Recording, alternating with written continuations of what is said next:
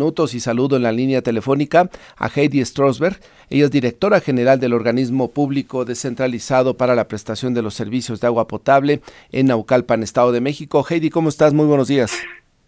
¿Qué tal, Martín? Muy buenos días y buenos días a todo el auditorio. Gracias por estar esta mañana. Nos llamó la atención esto que se publicó en la Gaceta del municipio en donde se anuncian que se van a endurecer las sanciones a quien desperdice el agua, eh, en este caso en el municipio de Naucalpan, Heidi. Sí, bueno, esta es, una, eh, digamos, una, una reglamentación que ya estaba y que hoy, bueno, se vuelve más eh, mucho más importante que nunca. La realidad es que vivimos una pues eh, la ausencia del agua en el municipio, el municipio de Naucalpan, eh, bueno, se, se abastece en un 75% por parte del sistema Cutzamala, y, bueno, pues ahora necesitamos ser mucho, mucho más cuidadosos con el agua y lo que eh, estamos impidiendo es que, bueno, la gente siga regando las calles, eh, lavando los coches eh, con agua potable, ¿no?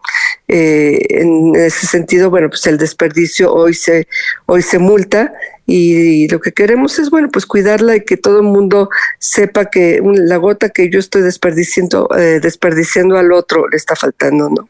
Eh, nos decías, ustedes sí son afectados directos de este bajo nivel que tiene el Cutzamala, ¿no?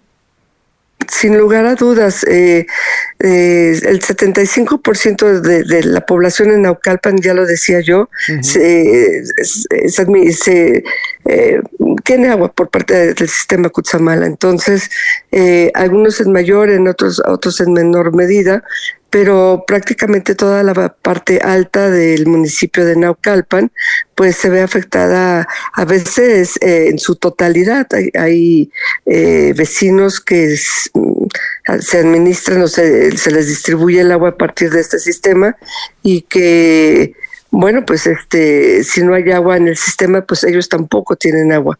Entonces, eh, eh, la distribución tiene ser, que ser muy equitativa. La presidenta municipal, Angélica Moya, nos ha indicado que eh, esto es fundamental, eh, tener una distribución muy equitativa y en este sentido, bueno, pues tenemos que cuidarla para que las partes bajas, las partes altas, las partes medias, pues reciban también este vital recurso de esta forma. Son hasta 10 mil pesos de multa y 36 o 36 horas de arresto. ¿Cómo, ¿Cómo funciona? Ahí yo puedo decir que mi vecino está regando su jardín a las 12 del día, lavando los tres coches que tiene y ustedes hacen una investigación al respecto. En realidad va la policía.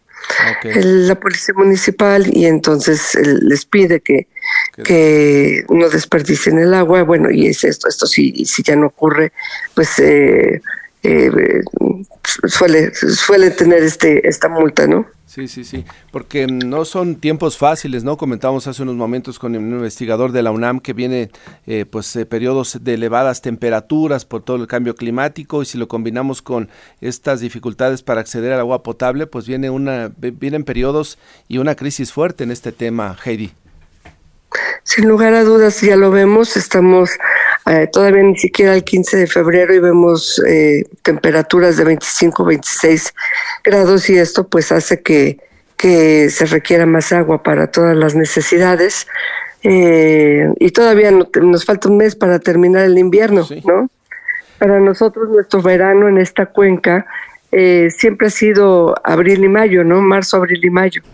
Entonces, si siguen las temperaturas así, pues podemos esperar también que los pastos se sequen, eh, tengamos eh, tengamos la, la, vegetación mucho más eh, mucho más seca, los incendios forestales pueden pueden ser también un problema. Entonces hay que cuidar, hay que cuidar el agua. En, nosotros estamos repartiendo pipas a lo largo y ancho de toda la de toda la demarcación territorial, pero no es suficiente. Entonces, eh, bueno, también la presidenta municipal eh, solicitó el acuerdo de declaración de emergencia por la sequía.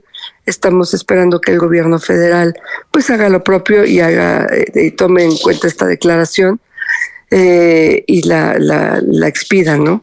Para también acceder a recursos a recursos por parte del gobierno, porque hoy no tenemos ni recursos, ni agua, ni las posibilidades de atender a la población como se merece. Sí, la situación actual amerita eh, acciones de emergencia, acciones diferentes. Pues seguiremos muy en comunicación. Ojalá que haya pronto atención del gobierno federal, que haya recursos para resolver estos problemas, Heidi.